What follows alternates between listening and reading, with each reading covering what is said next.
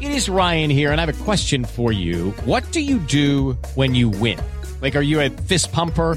A woohooer, a hand clapper, a high fiver. I kind of like the high five, but if you want to hone in on those winning moves, check out Chumba Casino. At chumbacasino.com, choose from hundreds of social casino style games for your chance to redeem serious cash prizes. There are new game releases weekly, plus free daily bonuses. So don't wait. Start having the most fun ever at chumbacasino.com. No purchase necessary. VGW Group. Void where prohibited by law. See terms and conditions. 18+. Ladies and gentlemen, welcome to Commit or Quit. I'm Eric. I'm Eddie. And I'm Brian. Welcome to the show. Hope you guys are doing well. And you guys are ready for another great episode of Commit or Quit. Commit or Quit, what do we do today? As always, we talk about a drama or a movie or a TV show, and we give you an answer, a big answer, a very important answer. Very important answer. It is, right? Why is it important? Because we're going to tell you whether you should commit or quit an entire TV series. Right. That's like 20 hours of your life that we're saving.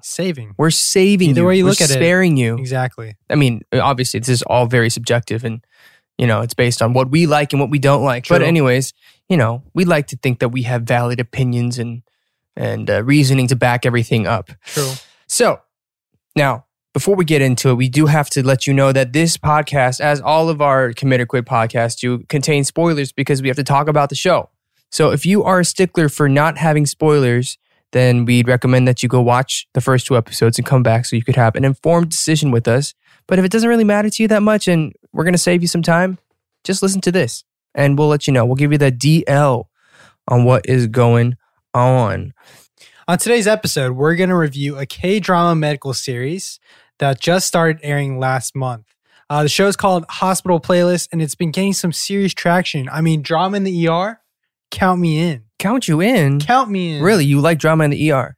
I like drama. Okay, great. And there's a lot of drama in the ER. That's right, Brian. You know, will this series follow a predictable storyline, or will it move beyond the typical tropes of a hospital drama? I think it's time to keep listening to find out. Welcome to Commit or Quit.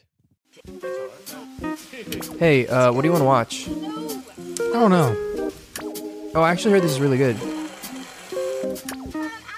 What do you say? Should we commit or quit?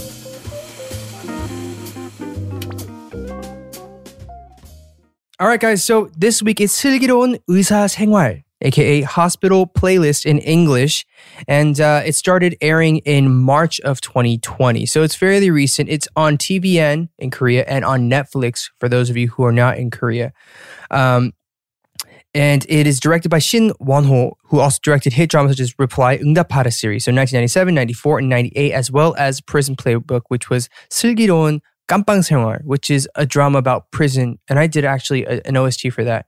But a very, very popular director who is directing this series. So Eddie, please go ahead. Give us a Netflix synopsis. Yeah, no problem, Eric. Every day is extraordinary for 5 doctors and their patients inside a hospital where birth, death, and everything in between coexists. Whoa. Oh my gosh. Everything in between? Everything in between. Coexisting? Wow. That's a lot. I mean, they ain't lying. Listen, you got my attention. Really? I mean, yeah, you got mine too. That's why we're doing a show about it.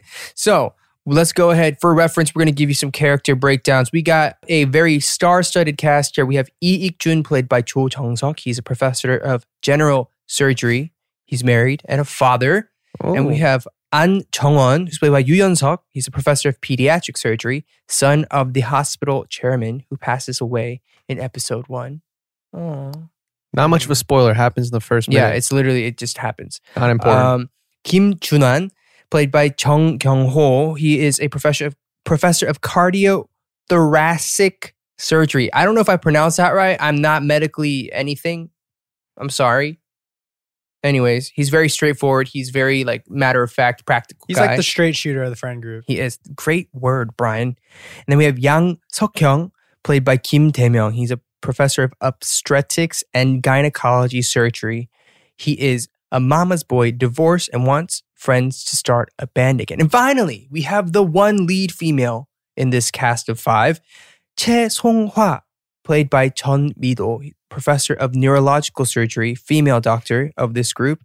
And I'd like to say maybe tone deaf a little bit, just a little bit, in the band. Yes. Right? She's the main singer. And that ain't no secret either. Yeah. Not a secret. So, I mean, let's before we get into our main talking points, we're going to talk to you a little bit about what the show is about, I guess. Yeah. Give you a little bit of like what happens in the first two episodes. So in episode one, we are pretty much introduced one by one to this group of longtime friends. They all met in medical school, and they all in one way or another kind of work together or have stayed in touch with each other. They have this opportunity to all work together in the same hospital. And pretty much Yoo Yeon-seok, he's supposed to inherit the hospital, but he's like, I don't want that type of responsibility. He's a very noble guy, right? Very humble, very noble guy. And I think one of his only conditions was like, I get to, do like the VIP like hospital area, and like I get to make my own team kind of thing. And so he says, I'm going to do it with these friends. He gets the okay. He goes to his friends, and some say yes, others say no.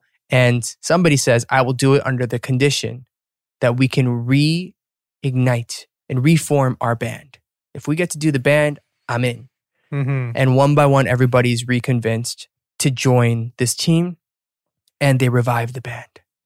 And at the end of the episode, pretty much they're shown singing together for the first time in years, what it seems like. Right.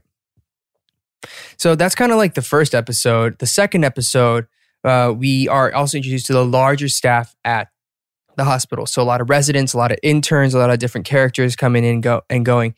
And we get to see how each character interacts with patients, but also like the personalities of every doctor a lot. Right. There's some character development happening in episode two. Right. Now, right off the bat of this show, we can all tell that pretty much this show is going to be about friendship. But for me, I think for all of us here, we were all really very confused because there were so many characters. Because these are the five characters, but they pretty much dive into like all of their families and like all these other characters that are consistently coming in and out. And there are tons of patients. So because a lot of them work in the ER and stuff, so many different faces, so many names, so many conditions. So I think for me, starting off, I was just very confused by the show. Yeah, Eric, just to echo you, I mean, I wasn't really sure, where the first two episodes were going. A lot of characters being introduced, a lot of patients with different illnesses and trials and tribulations, but it was hard for me to pinpoint where this was going. Right, I agree. Brian? Yeah, I mean, to be honest, I felt kind of lost, Maybe it's because I don't understand, like, Korean fluently. But I try to pay attention. Maybe there were moments I looked away and I missed something important, but the pieces just didn't really connect in my brain. Yeah, right? It was just a lot. And it's kind of one of those setups where like, okay, maybe stuff will come together in the next episode. Right. But the one thing that seemed very positive throughout was like, oh, this is just a great group of friends. They've been friends for years. They've known each other forever. They're almost 40 years old. So if you consider college, they've probably known each other for almost 20 years or so. So they... have a great bond. They are a great support system for each other. Yeah. And that's kind of where the show kind of jumps off, right? Right. And I think, that kind of brings us into our first discussion point today. Long time, lifelong friendships, right? I think watching the show, there was one thing that to me was like standing out. It's like, oh, I miss my friends. I want to see my friends. People who surround you and the people that you stay in touch with throughout the years. I think some people are very, very fortunate to have a great group of friends from, I don't know, wherever in life, elementary, middle, high school, college. Others, maybe they've moved around too much so they don't have that kind of strong relationship with people. But I thought we might be able to talk about just friendships, right? It's hard to make friends as an adult. Yeah.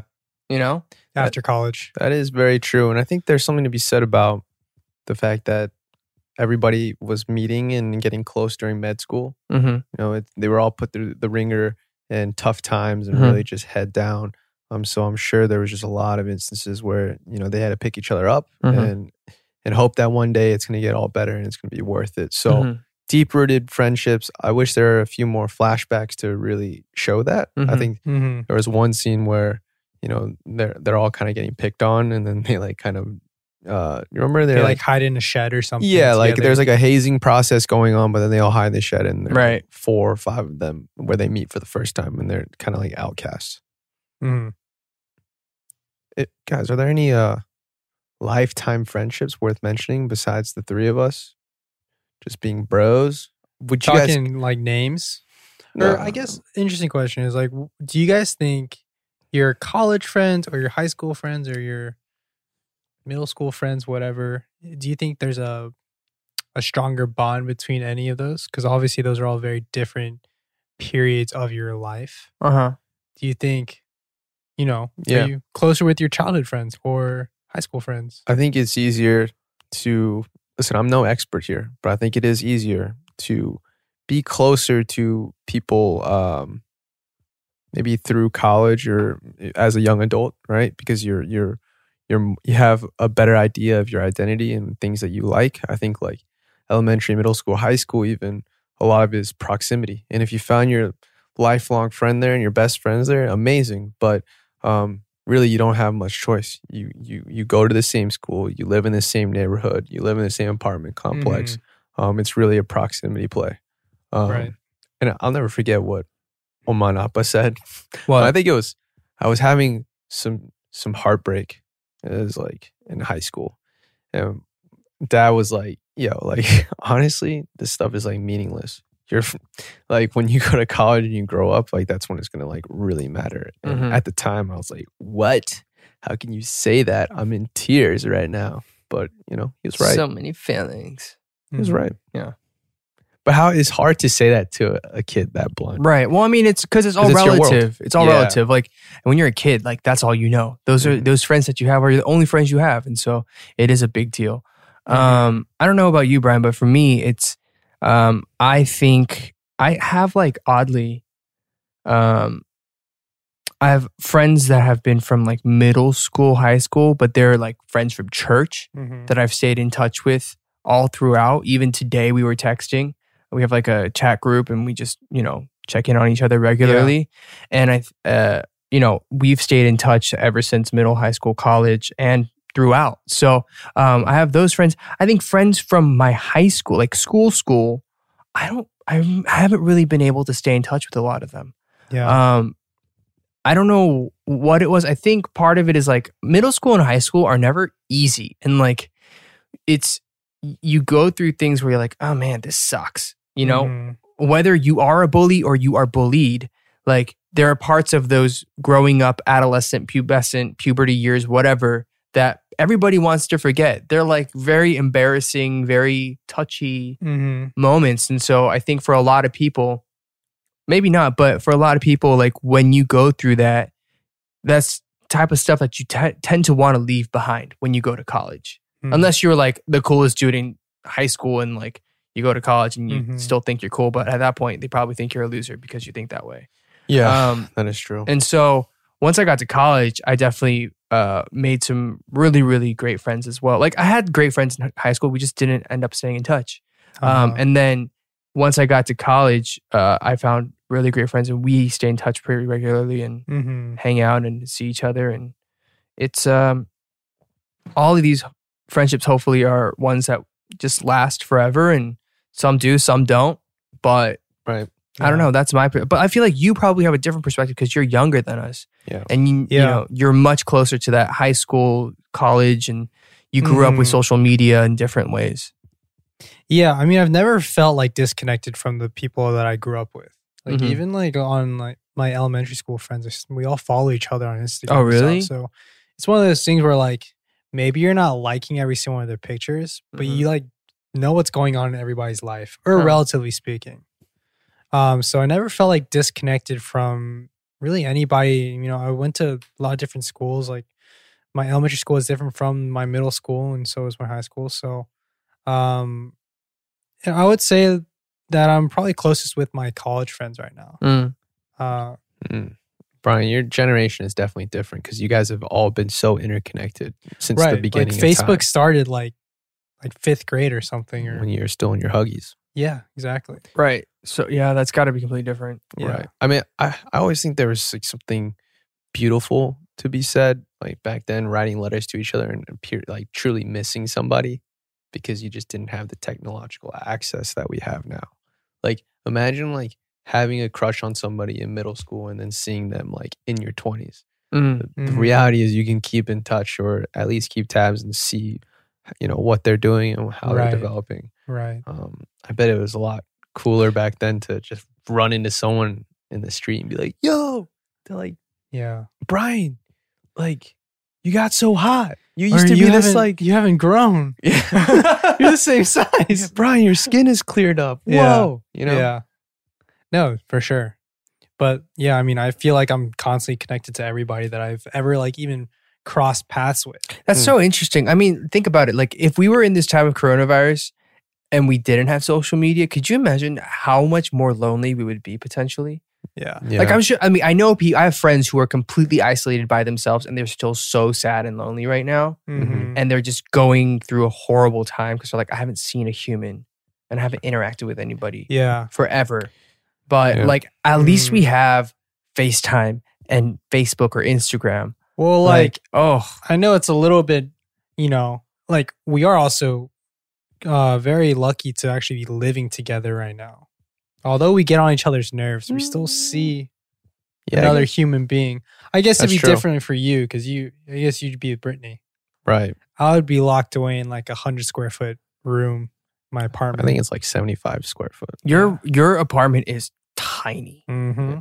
I can't imagine being in there for the past I hate 5 being years. In your apartment because like we always keep bumping shoulders. It's just too close. I stepped into Brian's apartment and I stepped back out. I like didn't even turn around. I just like walked backwards and I had to leave. I don't want to go too off track here, Eric, but you remember your first apartment in Korea when Eric was just starting to get popping but wasn't popping. Like by not popping, he didn't have money, so he was like, you're in like a an apartment, I guess I would say studio, where like the oven is like touching your bed, and then it was small. You would invite me, be like, yo man, come through, like I miss you dude, and I would come through and I'd be like, where do I sleep? He's like, oh, you can go to that corner and like just sleep standing up. Dude, but it's crazy that at that point I was just so excited that I had my own place more than anything. I've been living, and I love them, but I've been living with an aunt and uncle, and I was like, I'm like 20. You need your own time, 4 or 5, and I need to just be space by myself. Right. Yeah. And what I remember, I would just cook stuff just to be able to cook stuff in my own house. There's real privilege in like agency of just being able to like walk around and, you know, come and go as you please. It's very important. Yeah. But coming back to this idea of friendship, now that we went to living, we're really bad at this, guys. This is the problem with bringing us all together. It's just, we just ramble forever. Wait, where were we? We were talking about lifetime friendships, dude. What is this drama? Yeah. But yeah, going like, wait, no, I was saying I feel like I'm closest to my college friends. Yeah, I think, bottom line, it's all situational. It really is. Like, and I feel like it's not even that, like, I don't want to reconnect with my high school friends. Mm-hmm. It's just, I feel like a lot of people I went to school with, we just went down such different paths. And that's normal. That's life. Right. And even as adults, I mean, there are people where I'll meet someone and we're like, oh, maybe we'll be friends. And they're like, actually, never mind. And it just doesn't work out. Yeah. That's fine. That's just the way it is. But I mean, I'm thankful even in Korea, though, I feel like I've made a good group of friends having lived there for so long now that I feel like, you know, we'll stay friends for life. So I do have an interesting question before you jump to the next thing. Hit me. After college, where do you feel like you've made the most friends? Like what part of your life outside of college has allowed you to meet the most people? Because I think we're fortunate in that we meet a lot of people like all the time. Mm-hmm. It's like, I mean, think about it. We're really meeting new people like every day. Yeah. Well, not now, but extracurriculars. Yeah. You know, like what? Like recreational soccer or like just doing things. And I mean, rarely. Mm-hmm. I mean, you don't go to a bar and like you're like, hey, dude, want to be friends? It's just some common hobby. Mm-hmm. I think in Eric's situation, Eric, correct me if I'm wrong.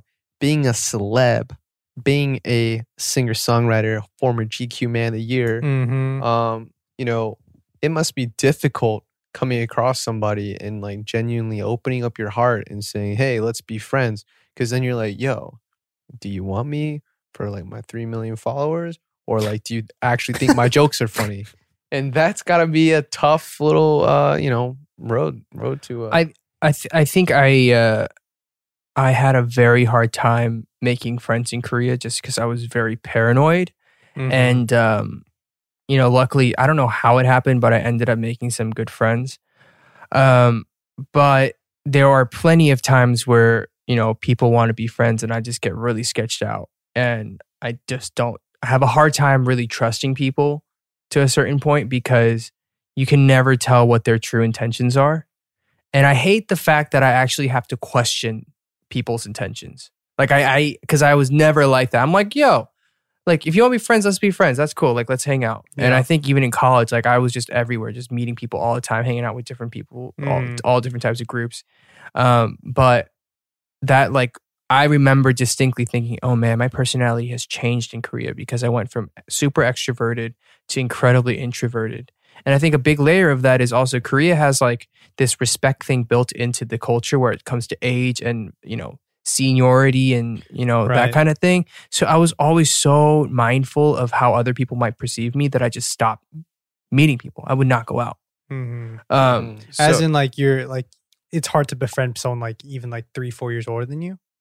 I just like wouldn't like people like you want to hang out. I'm like, no, right. Just don't. Yeah. To add to that, I think there is something very interesting and unique to Korean culture about the way you address people that are older than you, maybe in the same industry, whatever. Because there's all this like chatter of like, this kid's younger than me. He didn't like bow to me correctly. Like he's a POS or whatever. There's all these like, he didn't bow to me low enough. Like this kid thinks he's better than me. He's younger than me. It's like no communication is happening. I don't know if there's in any other culture that people feel so disrespected by like stature in their job or like their reputation or age or you know what I mean? Mm-hmm. Right. Mm-hmm. I mean, I just think it's kind of, it's a tough place to, It's equally easy because people like are super like friendly to hang out or whatever. But like for me, it's always like, what are your intentions? Kind of thing. And it's odd. Like, so I don't know. And that's to wrap it back to Hospital Playlist. It is a show that is seemingly built on these lifetime strong friends. Right. So I mean, to go back to it, like watching it, I was like, oh, this is nice. Like it just feels good. Mm-hmm. There were moments where I was like, oh, this feels cozy and warm and heartwarming, Mm-hmm. All right. So I mean, it's really cool to see all these friends come together. They're working together. They really support each other and they're going through life experiences together. And obviously this show centers around their job, their occupation, and that is of doctors. And I think it's really timely for us to talk about doctors and medical stuff because obviously we're going through a once in a lifetime pandemic. And as recent news and all this stuff has been breaking, the people on the front lines, people who are sacrificing their health and their wellness and their lives, a lot of them are medical professionals. And so one thing I think as I'm watching this show, I was like, man, like, yes, this is a romanticized, pretty version of the medical field. Mm-hmm. But I just kept thinking like, oh man, yeah, there are moments where you appreciate the doctor in the drama and in real life because they're compassionate, they're empathetic, they're sympathetic, and they have all these redeeming qualities. What did you guys think watching? Did he have any of those thoughts or emotions? Yo, doctors are awesome. Like, as simple as that. Mm. I mean, the current situation we're in with, COVID and everything, it really spotlights that. But doctors are legit heroes. And I think, obviously, we see that on Hospital Playlist, like lives are being saved. Mm-hmm. But just seeing photos and everything about, New York and all these different hospital doctors, I can't even imagine what that's like. And there's a lot of like young doctors that are like coming or graduating early from med school and going straight into the field. Like that's super admirable. Yeah, I think I'm gonna be a little controversial here. Okay, I'm not saying it's for everybody, but dear Lord, save us all. I think that a lot of Asian parents want their kids to become doctors because of the security of it, you know.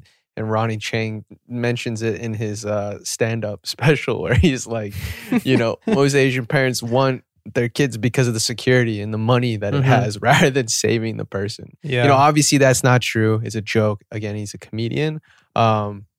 But you have to admit, it is a very stable job. There is always going to be a demand for doctors no matter what the economy looks like or whatever pandemic. So, of course, there are a lot of people that we like to think are doing it out of the goodness of their heart and want to help people and, like, you know, but others that are just like, yo, I want to make money. And can you fault them for that? It's still a job. It's a job. It's an occupation. And, you know, I think the very optimistic side of me wants to say, oh, no, everybody's doing it just because they want to save people and they want to do good work. Sure. Like, in an ideal world, yes, absolutely. But as the drama shows, there's also a character, a doctor, who is just very smug, who's in it for the money, very full of himself, very conceited. Yeah. Like, those people probably do exist. And I remember having a conversation in college where I asked somebody, they were asking me for help with some stuff. And I was like, but like, why do you want to be a doctor? And they couldn't respond. And I was like, that's weird. Like, you're about to go to school and residency and whatever for like, I don't know, 6 more years. And you can't say, I want to do it for this reason. Like, that's a big commitment. And that's like a huge, huge like sacrifice that you're making. So for me, it's always like, you know what? No matter what you do, be it a doctor, lawyer, be it a, I don't care. Whatever you're doing. I think as long as you derive meaning and you derive value in the work that you're doing, it doesn't matter. That's what I think. Like, if you find value and if you feel like you're adding value to other people's lives, that's it. Yeah. I don't think there's anything wrong with being financially motited. Yeah. Me neither. Because at the end of the day, it's still helping somebody. Exactly. And I think the best doctors all are selfless in that, like, I've met some doctors who I'm like, this person should not be a doctor. They're just extremely why? What happened? Just rude and just like, what's the right word? Like, impersonal? Is that a word? Yeah, impersonal. Yeah. Not as sensitive. No, yeah, super insensitive, and it's very much just like you feel like they don't even care. Right. Those are the worst kind of doctors. Yeah, I hate those doctors. Yeah, I have to jump in here. I took a class called Health Communication, and we're addressing this exact problem. That doctors in med school are taught how to communicate with patients and be clear and sometimes be ambiguous in situations to make them feel better. You know what I mean? But yeah, I agree. But look, I'll say this. Look, even in the drama, right, there's this one character who, she's a female character, and she's just very insensitive. She's just very like, she goes to the mom and she's like, your son's probably going to die. These are the facts and like, it's probably your fault. And she just, that's like the conversation. I was like, how can you say that? And then it's this doctor and the other doctor who seems very like smug and like conceited, where like you start questioning like, what are the motivations and what are the factors of you being a doctor, you know? And maybe we're looking into it too deeply, but I think part of this show is like pulling it all back and say, what are these characters and what are these storylines motivated from? And they have to be motivated from real life and some truth somewhere. So I think it's interesting to have these types of conversations. Yeah. Having said that, obviously, big shout out to all the doctors and medical people in the world, because you guys are truly, truly saving us. And if I was smart enough and I didn't have intense, like, how do you say? If I had a better attention span and I was smarter, I would have loved to be a doctor. I just couldn't. I mean, I remember Dad said he wanted us to be doctors because they help people. And especially in our community growing up, I thought the most badass thing was that people that are like, hey, I'm good financially. I've accomplished a lot, but I just want to go to another country that needs my services and just like provide. I always thought like Doctors Without Borders was the coolest thing. What is that? It's like I think it's like doctors and residents. They go to like places that need medical attention. They don't have enough doctors and they go like serve them with medical needs. And I think that's like the coolest thing. If I could do that, I would do that, but I can't. Yeah. Didn't you want to be a doctor? I did at some point. Right. I think it was going into college I wanted to be a doctor. Yeah. And then what happened? I was just like, it's not for me. I mean, I feel like I was good at science. I don't know. I was just not, I think part of it was I didn't like the idea of just being on a set course. Like the idea of like, you have to take these classes and then go to this school for X amount of years. Right. And then you become this kind of doctor. Then you slowly advance up. To me, that was just, it felt a little bit boring in a way because it was so scripted out and planned out. And that was what holds me. I mean, that's kind of why like what we're doing right now is like way more exciting in my opinion. It's because it's a blessing and a curse, but you really just don't know what's going to happen. Right. It's really what you make of it. Right. I mean, similar to me as to why I decided to try to become a singer, like, and why I initially took a year off before I went to go work at the company, which I never actually went to go. But it was that same thing of like, I could see myself saying, okay, I'm going to be here for a few years, go get an MBA, graduate, and like probably work like a mid-level or exec job somewhere. Right. But I didn't like it was too planned out for me and I didn't like that certainty. I don't know why. I mean, that's the same with me. I mean, going into finance as well, it was like, you know, you're going to be an analyst. Right. And then you're going to move up the ranks after 2 years. You're going to be making this much money, which there's no problem with that. I think... Maybe it's because I was like growing up after you guys. I was like, I want to do something a little bit different. Fair. That's interesting. Did you guys know that I was a pre-med major for about 3 months? Shut up. I was. No way. I declared. Where? My freshman year. Oh my God. Thank God that didn't happen. Yeah. Brian, could you imagine? Eric Nam. Dive Studios wouldn't be where it is. Oh my God. I would be right now. Brian. Eddie would be a good vet. Yes. Or maybe why are you laughing so hard? Maybe not legit. The vet that does a surgery, but the vet that like plays with a dog. Yeah, or checks you in, or and like you mean a receptionist? You're talking about the guy who like greets the dog, right? You know, gives him a bone, goes and like shows that I'm not dangerous, and like shows the back of my hand, pet it, gain their trust, put them on the scale. Because you love dogs. And just animals. Dude, I love animals. Like, how could you not love animals? Like, it's just, they're just so pure. And all right, so... Eric, why don't you lead us into the third topic? Right, so, I mean, let's wrap up this doctor thing. So, thank you to all of our medical professionals all around the world who are at the front lines, saving lives, making selfless decisions, and really just being selfless.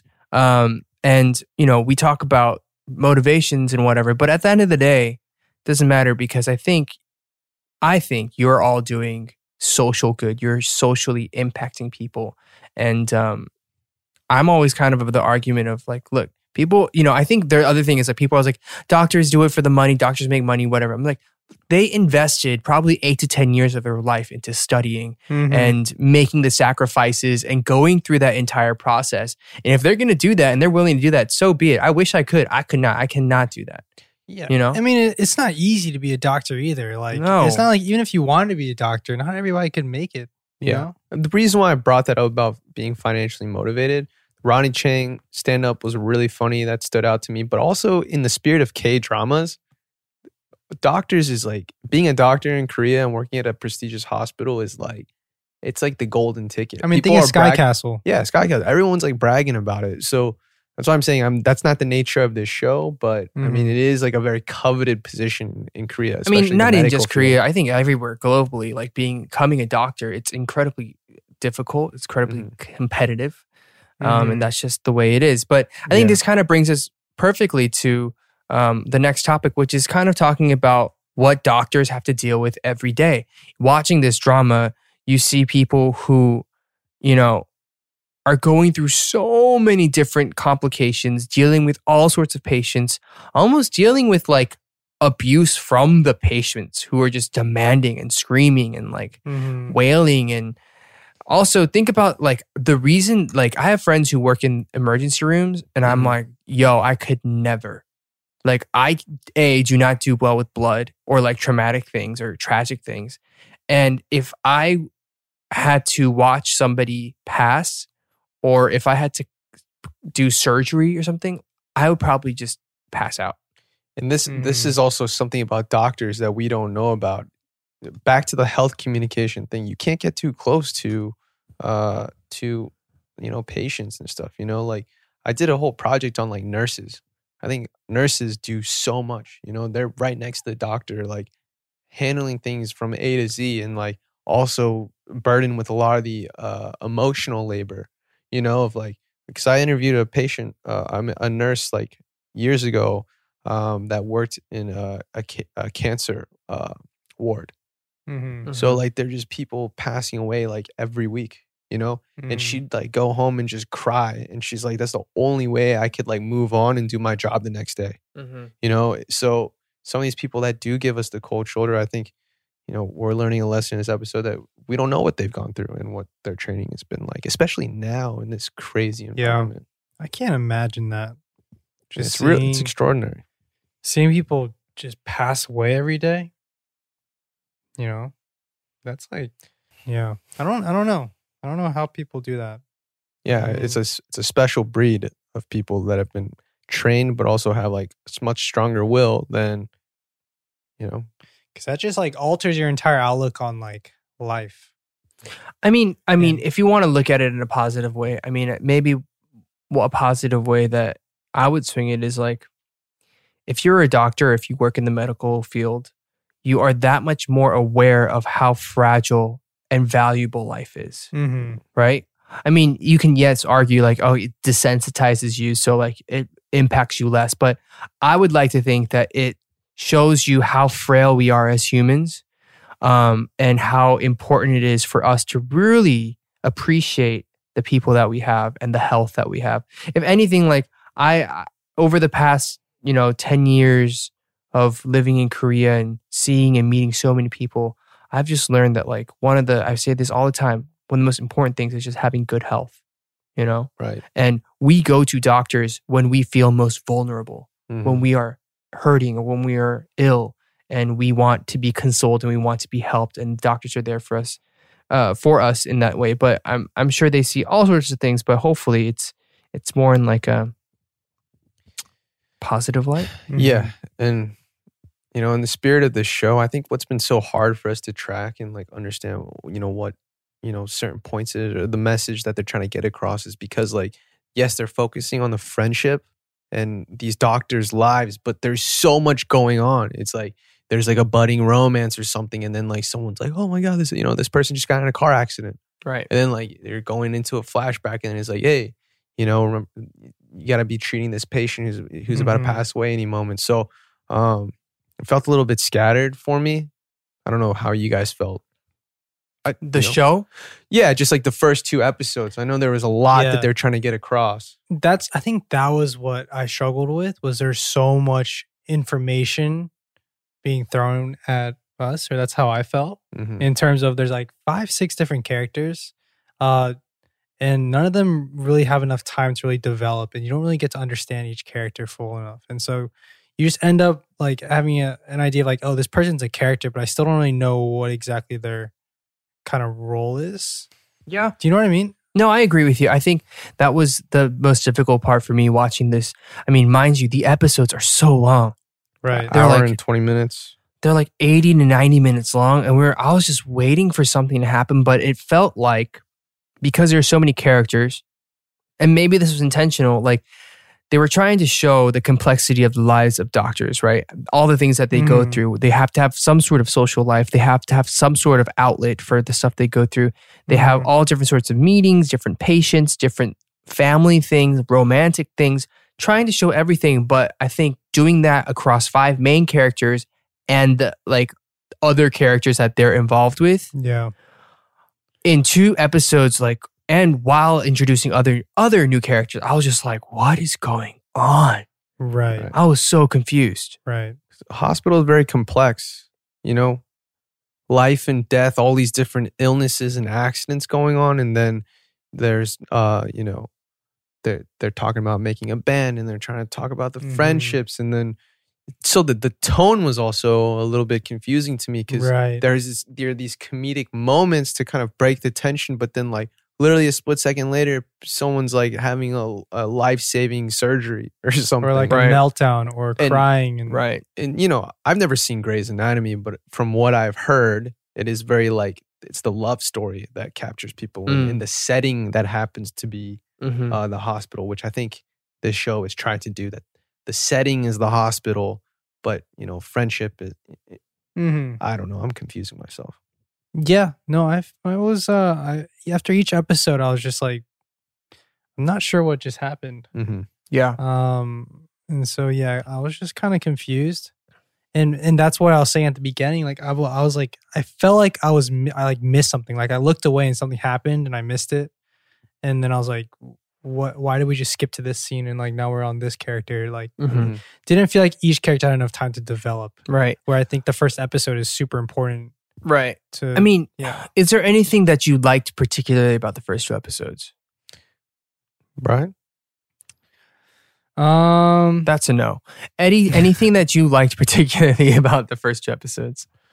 Let me think and get back to you. I did like some of the themes of like health communication. I keep talking about that, but like, these are all real things I think people can relate to. Like, if your doctor comes in and he's like frowning after doing some tests, that can be misinterpreted in a way. You're like, oh my God, something is horribly wrong. But then they're like, hey, you've got, you know, there's a lot of these little topics that they touch on that I think everybody who's been in a hospital or visited a doctor or a dentist in the past can relate to. However, having said that, what did I enjoy? Maybe the soundtrack? I'm not sure. Yeah. So that's the thing. I'm thinking back on it. I really don't know exactly what happened. Like, I don't know. Maybe I just wasn't paying attention hard enough. And we watched it. We watched it together. And I just, for some reason, we all went on airplane mode. We weren't texting. We were all fully present. Right. I think what really threw me off was, like you were saying, was like there would be a scene that's comedic, and then suddenly it would turn to something that's like devastatingly serious, and then it would cut back to something serious, and then sometimes they would make like a really sad scenario. They would like put a comedic twist on it, like for example when people are getting diagnosed with like cancer and all these different illnesses, but then like the patients that are getting diagnosed, sometimes they'll like make it seem like it's as if like it's kind of a comedic reaction in a way. And I was just really confused. It's like, is this a comedy or is this like a drama? I'm just like, was really confused. And I think that's what kind of bothered me about it. So, I mean, I want to like it. I love like hospital kind of TV shows and such. I think that was like House. Right. I love that show. Brian, I think you articulated that beautifully. Eric, do you have any comments? I personally, I really wanted to like this show because I really like the actors in it. Like, I know some of them personally. And I love a lot of their other stuff. Like, I really enjoy their stuff. And also, I know that this show is doing very well in Korea, even like the OST, the soundtrack song, is like #1 song streaming right now in Korea on the charts. So, I mean, I know that the impact is there. I know people love it. For me, I just... Okay, disclaimer. To be very... Put it out there. This show, Commit or Quit, is based on making a decision based off the two first episodes, right? We gave it almost, 3 hours worth of watch time. Yes. Right? We invested 3 hours. Yeah. And within 3 hours, in the case of like Harry Potter, he's probably at Hogwarts flying on a broom having learned 50 spells. In the case of 3 hours here, I really don't know what I walked away with other than the fact like I had a few times of like, oh, that's sad. And oh, that feels good. And like, I guess there's music. But like nothing really, really latched onto me and forced me to say, I'm curious to see like how this plays out, how this romance plays out, or how this political thing plays out. Nothing grasped onto me the way a pilot or first few episodes should. Yeah. And just go off that, like, I also read the reviews. Like, there's a lot of very positive reviews. So for me, I think it's one of those shows that maybe 2 episodes isn't enough. Like, there's so many different storylines that maybe you need more episodes for it to really develop. And it's just one of those shows. Right. You know? Yeah, it's a real... yeah, we're not really sure how to name it, but I mean, this happens pretty often. I remember when Wonder Woman came out, so much hype, 95% on Rotten Tomatoes. I mean, people are like... The movie? Yeah, the movie with Gal Gadot. I mean, I'm getting calls from teachers I haven't spoken to in over a decade. They're just like, hey, Ed, hope you're doing well. Watch Wonder Woman. You know? Like, I have people just hitting me up in the DMs. And they're just like, watch Wonder Woman. Whatever you need, watch Wonder Woman. I'm like... so pumped up. I'm like, Brittany, we gotta go watch Wonder Woman. She's like, I know. I heard it's amazing. I heard it's like better than, you know, the entire Marvel universe combined. I'm like, oh my God, like, clear your schedule. It's time to go. She's like, oh, but I got a big meeting. I'm like, no, it's time to go. And we dropped everything. Get to it. We got there, watched it. Super underwhelming. And I thought something was wrong with me. I didn't blame the movie. I thought something was wrong with me. I mean, do you see what the problem is? That's how I feel right now. That's how I feel. There's got to be something here that people enjoy. I don't know what we're missing. So the only thing I mean, maybe it's a genetic thing. Maybe our family it doesn't. I really think it's like we have to give it a lot more time. And let it develop. I appreciate that, but for the sake of this show is Commit or Quit. That's right. And we have so many things to watch. That's the purpose of this show. That's true. We did it for you guys. If you guys disagree, I'm sorry. And like, that's fine. Like, everybody's opinions are respected. Right. But mine is like, I could not, maybe you could pay me, but I probably would not on my own volition watch another episode now. Eric, God, so I guess look at my hands. Guys, look at my hands. For those of you listening, can you confirm that these are super, super sweaty? Yes. Super sweaty. You know why? It's because I feel guilty. I know this show is called Commit or Quit, but because of how high the reviews are, I think I'm doing something wrong. I feel like I'm like committing a crime right now. Right. By saying like, what? I don't like it. Is it me? I don't know. Is it us? I mean, I don't know. I liked Wonder Woman. So I mean, I actually didn't mind Wonder Woman. Yeah, I liked Wonder Woman. I don't know why you're so upset about Wonder Woman. It was an example. I mean, that was a long example, but I liked it. Guarantee people listening. I thought Wonder Woman was better than a lot of the other DC movies. Oh, I'd say Wonder Woman is the best DC movie out there. Come on, man.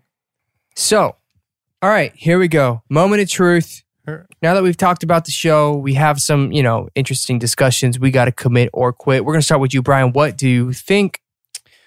I'm an optimist. You know, I'm going to say commit. I think that there's so many different storylines and character plots that 2 episodes just isn't enough to really understand and enjoy this series. I think it's one of those shows that you just kind of keep watching and it grows on you. And that's kind of my take on it. I mean, I think there are positive reviews for a reason. I think it just so happens that 2 episodes just isn't enough. So I'm going to give it a chance and say commit. And yeah. All right, I'll go. I unfortunately have to quit. It's just not for me. Like, for me, it's like too slow. And you guys know that I can't deal with like too many things and too much slowness.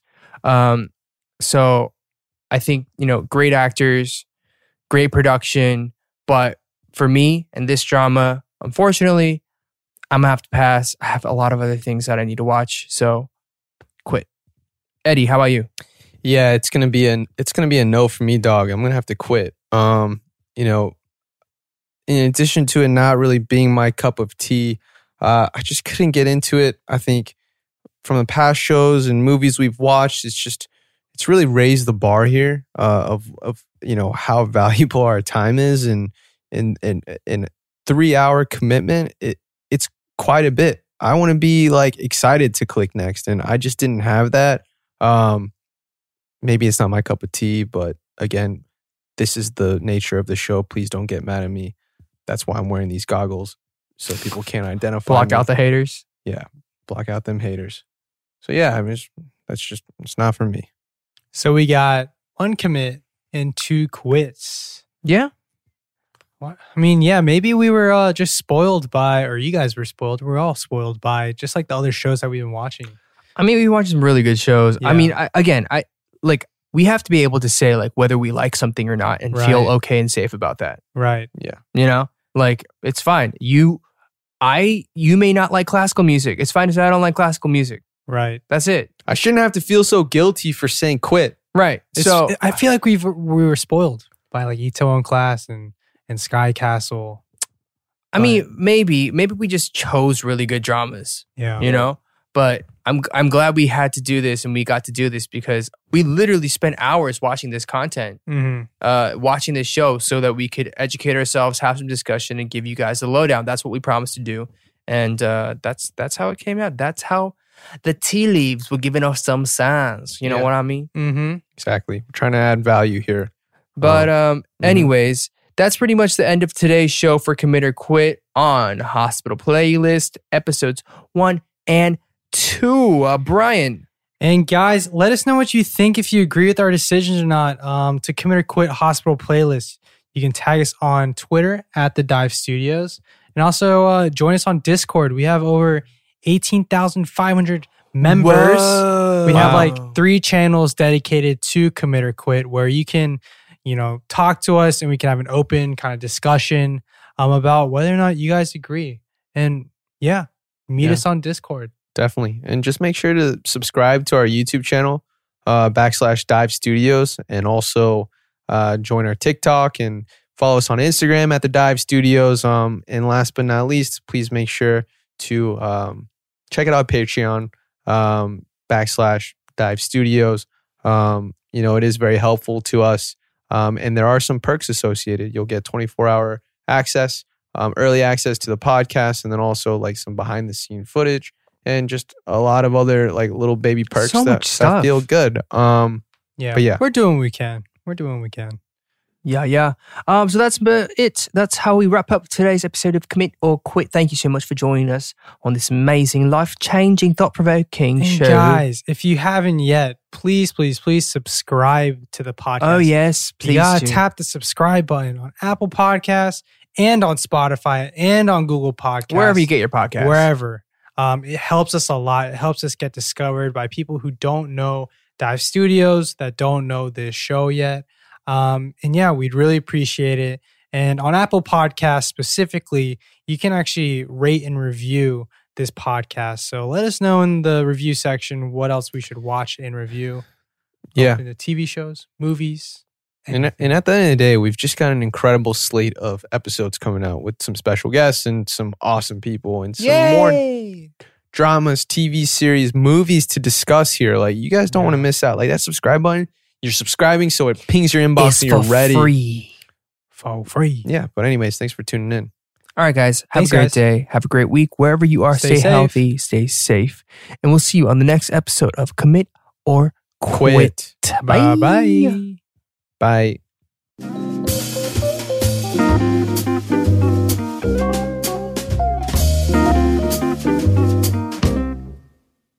Hello, it is Ryan, and I was on a flight the other day playing one of my favorite social spin slot games on ChumbaCasino.com. I looked over at the person sitting next to me, and you know what they were doing? They were also playing Chumba Casino. Coincidence? I think not. Everybody's loving having fun with it. Chumba Casino is home to hundreds of casino-style games that you can play for free anytime, anywhere, even at 30,000 feet. So sign up now at ChumbaCasino.com to claim your free welcome bonus. That's ChumbaCasino.com and live the Chumba life. No purchase necessary. VGW Group. Void where prohibited by law. See terms and conditions. 18+. Hello, it is Ryan, and I was on a flight the other day playing one of my favorite social spin slot games on ChumbaCasino.com. I looked over at the person sitting next to me, and you know what they were doing? They were also playing Chumba Casino. Coincidence? I think not. Everybody's loving having fun with it. Chumba Casino is home to hundreds of casino-style games that you can play for free anytime, anywhere, even at 30,000 feet. So sign up now at ChumbaCasino.com to claim your free welcome bonus. That's ChumbaCasino.com and live the Chumba life. No purchase necessary. VGW Group. Void where prohibited by law. See terms and conditions. 18+. With the Lucky Land Slots, you can get lucky just about anywhere. This is your captain speaking. We've got clear runway and the weather's fine, but we're just going to circle up here a while and get lucky. No, nothing like that. It's just these cash prizes add up quick. So I suggest you sit back, keep your tray table upright, and start getting lucky. Play for free at LuckyLandSlots.com. Are you feeling lucky? No purchase necessary. Void where prohibited by law. 18 plus terms and conditions apply. See website for details. Judy was boring. Hello. Then Judy discovered ChumbaCasino.com. It's my little escape. Now Judy's the life of the party. Oh, baby, mama's bringing home the bacon. Whoa, take it easy, Judy. The Chumba life is for everybody. So go to ChumbaCasino.com and play over 100 casino-style games. Join today and play for free for your chance to redeem some serious prizes. ChumbaCasino.com. No purchase necessary. Void where prohibited by law. 18 plus terms and conditions apply. See website for details. Hello, it is Ryan, and we could all use an extra bright spot in our day, couldn't we? Just to make up for things like sitting in traffic, doing the dishes, counting your steps, you know, all the mundane stuff. That is why I'm such a big fan of Chumba Casino. Chumba Casino has all your favorite social casino-style games that you can play for free anytime, anywhere with daily bonuses. That should brighten your day a little. Actually, a lot. So sign up now at ChumbaCasino.com. That's ChumbaCasino.com. No purchase necessary. VGW Group. Void where prohibited by law. See terms and conditions. 18 plus.